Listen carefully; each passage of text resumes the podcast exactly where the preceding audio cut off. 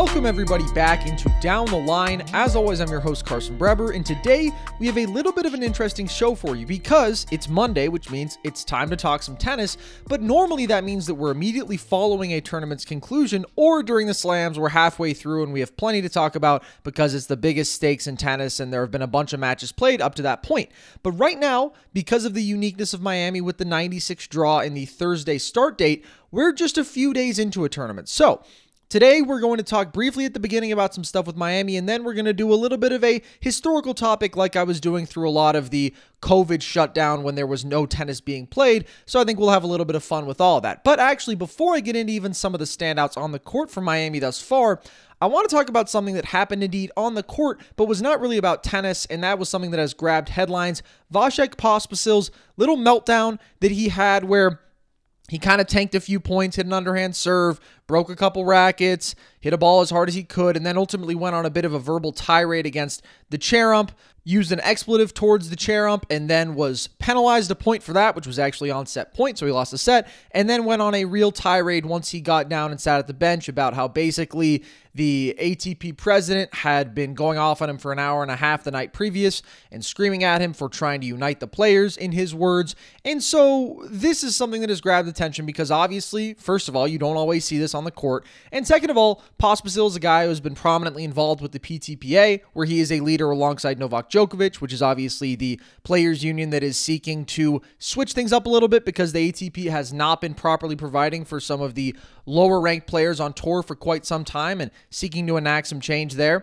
And so he's a prominent guy in that respect. But first off, just generally looking at meltdowns, this stuff happens, and I don't hold it against the guy ever for getting irrationally upset. If I did, I would have some real things to work out with myself because I was a little bit of a diva on the court. And when I say a little bit, I mean I got very angry very often. So I don't think it's a reflection of character. I just think you get caught up in the heat of competition and things happen. Now, that doesn't mean you have the right to swear at somebody like Pospisil did, but generally breaking rackets, that's all fair game in my mind. You're not degrading the sport or whatever. It doesn't mean that you're some sort of bad person. It just means you're an intense competitor and maybe you're not as good at handling your emotions, but that doesn't mean that you're an inherently bad person. But anyways, the part that stands out about this is, of course, the claim about the ATP president yelling at him for an hour and a half, and then that ultimately leading to a breakdown.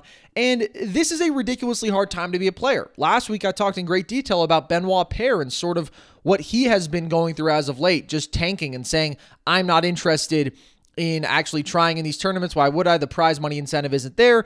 And I empathize with some of his claims. Ultimately, though, I come down on if you are going to reap the rewards, then you have to actually exert effort and you can't just show up and not try and ruin the competition and also take that opportunity away from other people. So I'm not in support of Paire, but I just think that shows how hard this is. And pay is down 70-something% at Miami. That is ridiculous. You're forced to exist in a bubble all the time on the road in a bunch of different countries, which is not fun at all. And then, of course, there's the issue of what Pospisil is actually fighting for here. He's fighting for player unity in a better world for lower-ranked guys who just are not getting paid enough, period, and especially are not getting paid enough when we are seeing prize money dip across the board. And I'm not going to go through the statistics on this. I've done it plenty of times before, but the pay disparity in tennis is ridiculous compared to other sports, and that's starting with smaller money to begin with, certainly compared to like the major American sports, and you have guys who, of course, have to pay for their own travel and coaches and all this stuff, and they're making maybe $100,000 a year, and that's a top 200 player in the world or whatever, so that's just insufficient, but I've been through that many times over. I just think when you look at this, it's sad. I really do feel bad for Pospisil. He's not a guy who normally conducts himself like this. I find him to be a very pleasant individual based on what I've observed of him for the most part. So I just think he's really feeling the pressure of a really unfortunate situation that the ATP is really mishandling because of whatever power they intend to continue to hold here. And in enabling that power, I just think Federer and Nadal have to do something. And this is something that I've thought generally, and maybe this is not the time to act because Pospisil just flat out doesn't look good. And maybe a lot of people aren't going to empathize with him because he did not handle this situation in the perfect way.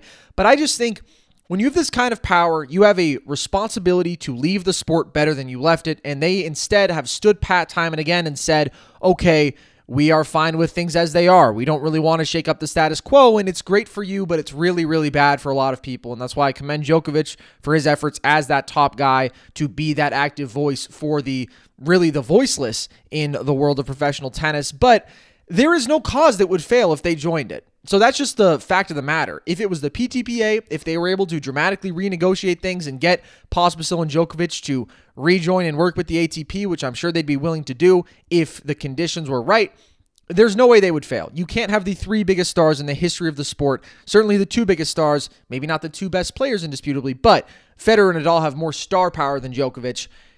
If you have them on board, there is no counter to that. It's happening, and it's happening 100% of the time. So, generally, I felt really bad for Pospisil here. I also certainly didn't feel good for the Cherub. I didn't feel good for friend of the show, Mackie McDonald, who was opposite the net, who definitely was probably pretty uncomfortable with a man having a bit of a tantrum like that opposite him. But I just think this sucks, and empathy is the key here, and understanding that this is a really hard time, and he is fighting for some really important issues, and it's unfortunate that obviously, tensions can be so high and yet the margins are so thin, and people will kind of look to pick apart the behavior of any person who's advocating for some sort of change. And certainly there's fuel to the fire for the counter argument to his cause here. And I don't think it's legitimate fuel, but something they can point to and say irrational, out of control, whatever.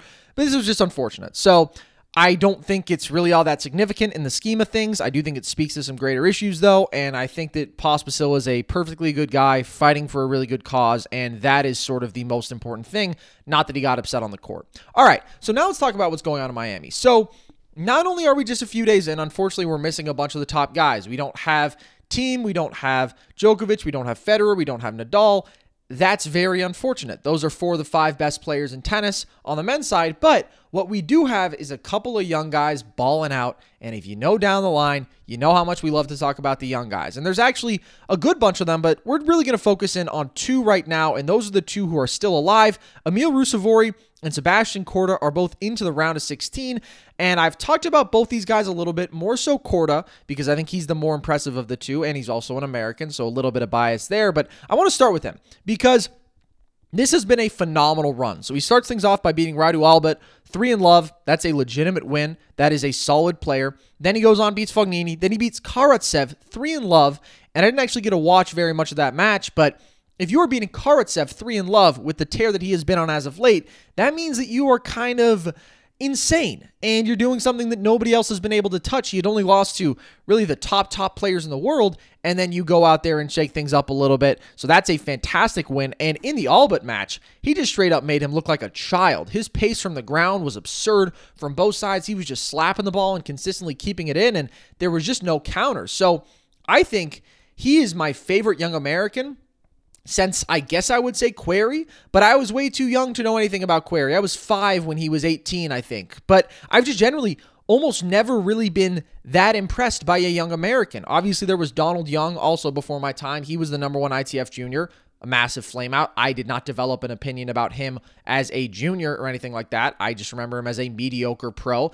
And then you have, obviously, the recent generation of guys where there's certainly depth of talent. Fritz was a number one ITF junior. Tommy Paul was a junior French Open champion and a junior world #2. Tiafoe was junior world #2. Opelka was junior world #4. And they've all panned out. And I definitely like Tommy Paul and Fritz the most out of that group. And I think that they're both really good players.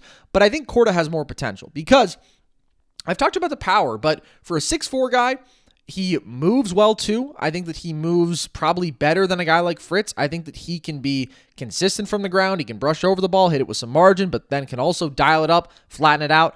And I still think there's room for growth in his serve. He's not a huge server right now. And for a guy of his height, with his ability to generate pace from the ground, I don't think that should remain the case. So he's 20, and there's room for growth. Guys just are not developing as fast as they used to, and that's fine. But he's 9-3 on the year now, and he's beating some legitimate guys, so the results are 100% there, and also had a really good run at the French last year, of course. He also won a challenger in there this year, so he has Schwartzman next. I'm going to take him. I think he keeps the run alive. Now, don't put too much weight into my predictions when it comes to these best-of-3 tournaments, because obviously there's some element of randomness, and also I think I picked Dimitrov to make the semis here. Dimitrov lost his first match, and sometimes I show a little favoritism in my picks. I take the guys who I like, but you know what? I'm going to keep doing it here. So I am all in on Korda. He already had my stamp of approval. Now I'm giving him my double stamp of approval. I think he's going to be a top 10 guy down the road, and I just can't wait to see how he continues to develop, how he performs against the top guys, how he does once we see him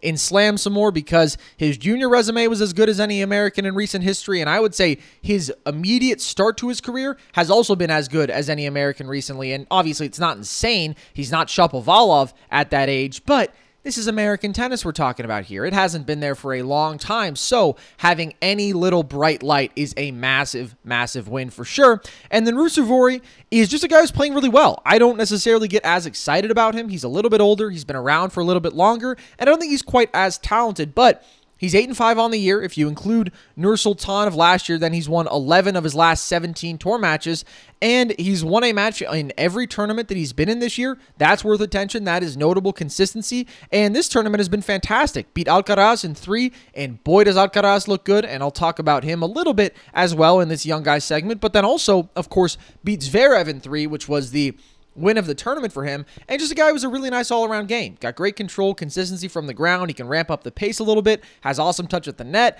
Does he have the kind of weapons that Korda does? I don't think so, but he has a nice blend of everything, and you don't need to be able to hit a forehand 100 miles an hour to be a top guy on tour. Do I think he's going to be a top guy on tour? No, but I got to shout out the guy who's playing well. He's one of the surprise stories of the tournament, and he's been doing it kind of all year long. So another guy who was a former number 4 ITF junior, so the talent is obviously put on display there. He's just growing into his game as well, and that's, again, something that takes time for everybody these days. But some of the young guys who I also want to shout out, not going to go in depth here because I talk about Musetti all the time and did in great detail last week, but he won 2 matches. He looked great. He played one of the most ridiculous defensive points I've ever seen against Michael Moe, in which he made like 3 lobs consecutively, was covering the court like a wild man, ended up losing the point because he let a ball go that he thought was going long and caught the line, but I don't care. He won it in my eyes. And then Alcaraz did look awesome. You just see he continues to ramp up the pace and get more and more comfortable there. Hugo Gaston won a match. Not a guy I'm high on. You may remember him from the French. He's the drop shot king. He's like 5'8", 150, 20 years old, a former really successful junior. Very low pro ceiling in my opinion, but still good to see a young guy there. And then really the last thing I want to talk about on the men's side for Miami is that Fucsovics has now won his last 10 matches, not against Rublev, but he has also now been matched up with Rublev in 4 straight tournaments. He's lost 3 of those matches. He withdrew from another one before they even started. I don't know what to say, man. Fucsovics is really good. I've talked about how good he is multiple times before. That's a really tough draw, though, because Rublev is a lot better, and Rublev is absolutely insane. So that's kind of it for the men's side. Last thing I want to touch on here with what's going on in Miami is Andreescu has looked really good. She beat Amanda Anisimova 7-6, 6-7, 6-4 in a 2-hour, 45-minute match, and I thought it was great that her fitness could last her that long because obviously she's still coming off of that injury and hasn't been out on the court in a competitive way all that much, and this was a great match. I think it's the best match through either side of the tournament thus far. It just reminded me of why I love both these players who haven't been playing so much as of late or incredibly well, but two players who I'm incredibly, incredibly high on overall. You just see from both of them the power from the ground, the ability to attack and yet do so under control to where you're not forcing the issue, you're developing points well, you're finishing points. And for Andreescu, it's just the thing that is so remarkable is her variety in pace, her touch, her ability to mix things up there, to throw in a drop shot every couple points and kill you that way, and then also blow you off the court with power and hit the heavy topspin. It's everything is in her bag, and she'll play Muguruza next. That's later today.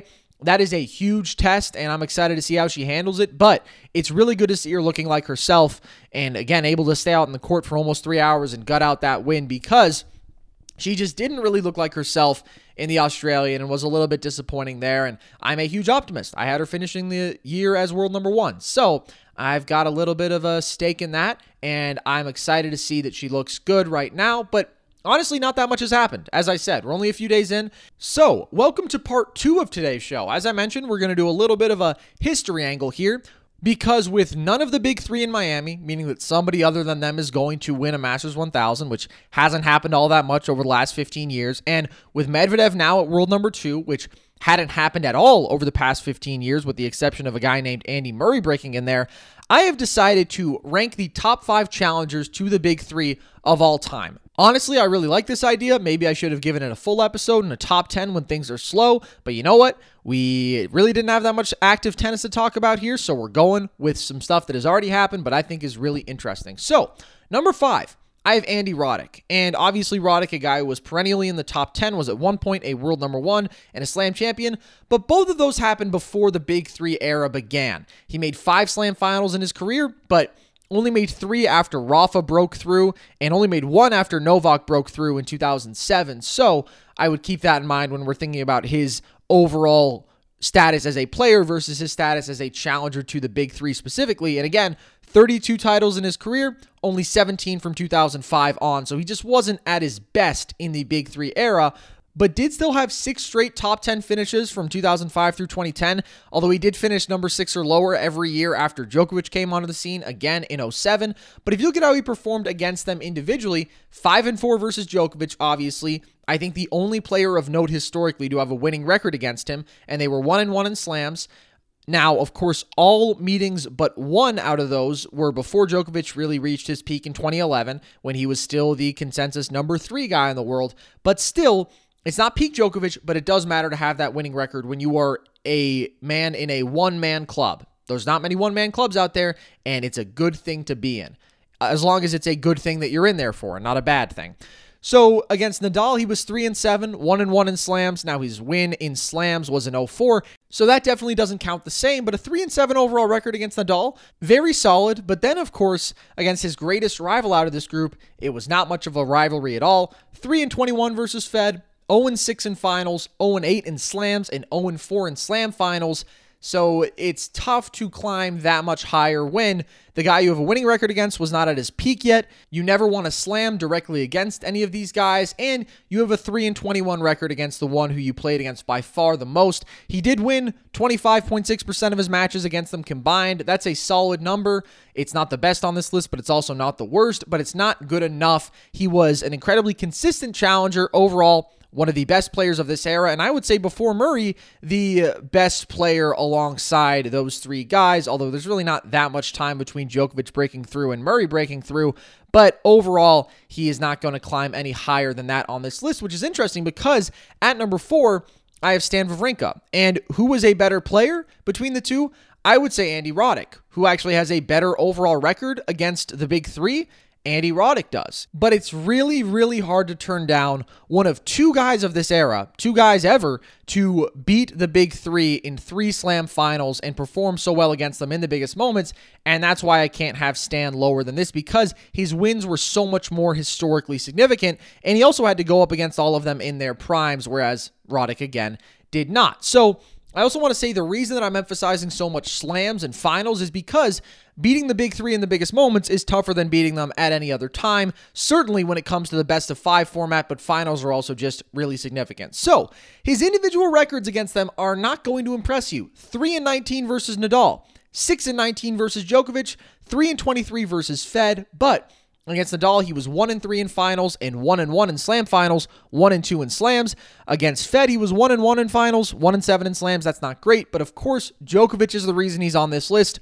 4-4 in slams against Djokovic, and 3 of his losses went 5 sets. You think about the classic Australian Open match that they had that went Djokovic's direction, another one that went Stan's direction, and he is 3-2 against Djokovic in finals, and of course, 2-0 in slam finals, which is one of the more remarkable feats in modern tennis history. Overall record, 9-61, 13% winning. Very bad.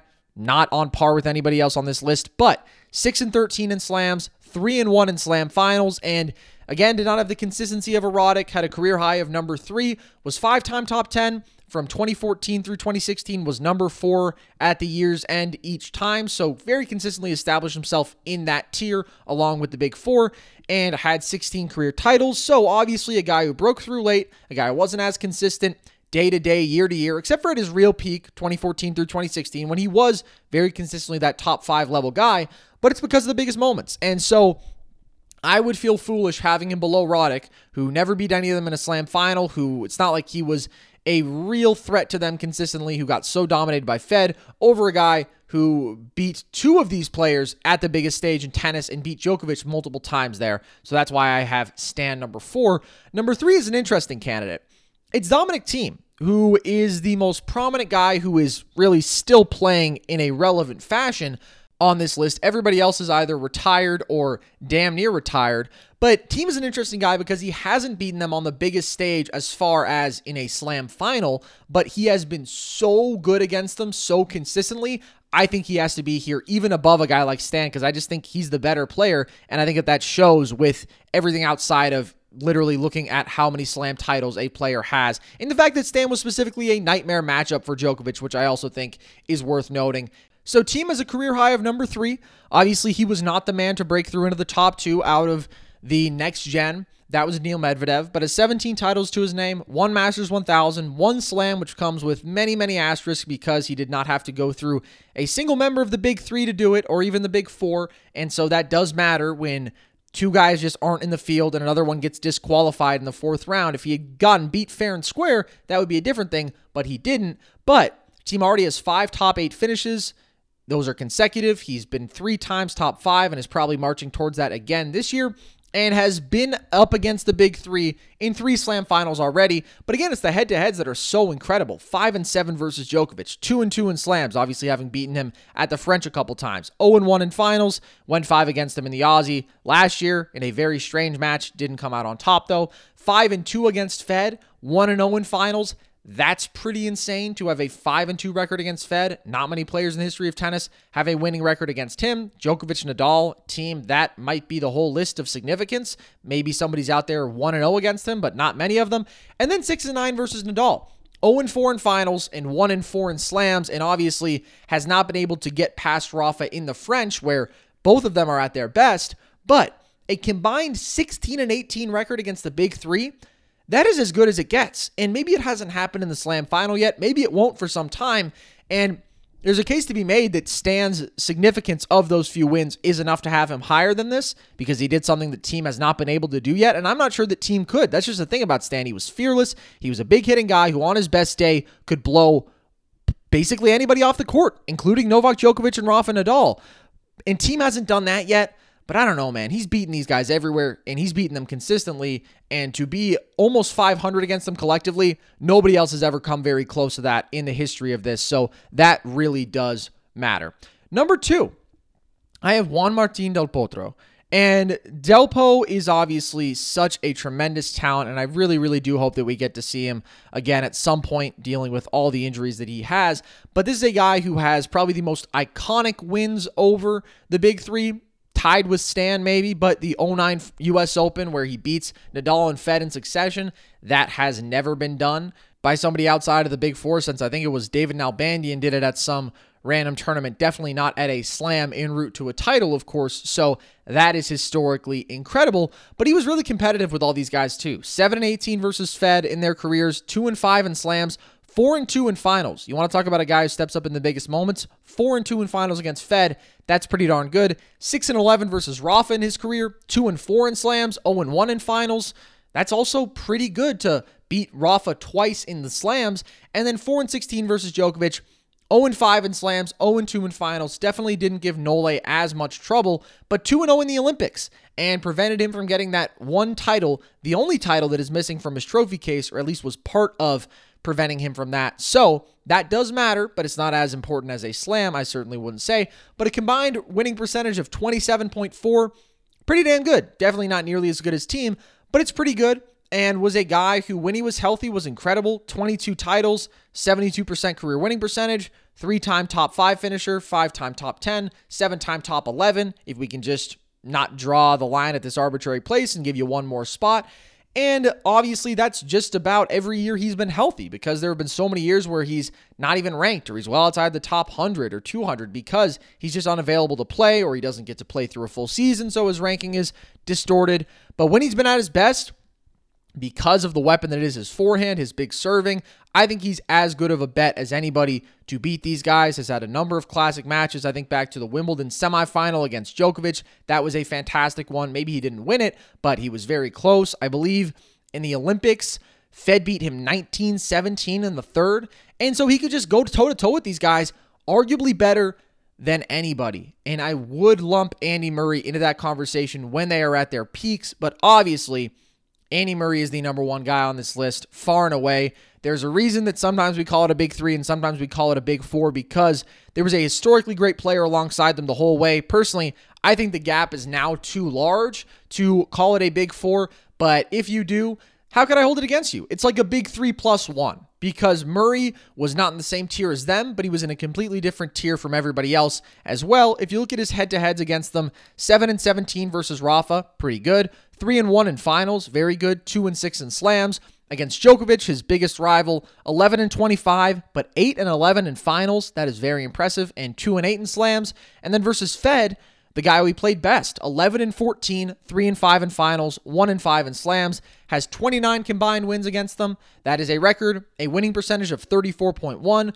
That is the second best on this list by a decent margin. Had 14 titles directly against them. That is certainly a record, and a 45% winning percentage against them in finals. That is also a record. Now, still just 5-19 against them in slams, and that is something that you could hold against him. He's also 3-11 in slam finals, and so it was tough for him to beat them on the biggest stage, but he did it about as well as anybody else with the exception of Stan Wawrinka. And of course, the consistency is what sets him apart from the pack. He's the only player to hold the world number one ranking with all of them around, which he did so for 41 weeks and also was the year-end number one in 2016. Won 3 slams, tied for the most with Stan. Again, made 11 slam finals, which nobody else has touched. Nobody else has been able to break through and beat members of the Big Three enough times to get to double-digit slam finals. Not even close.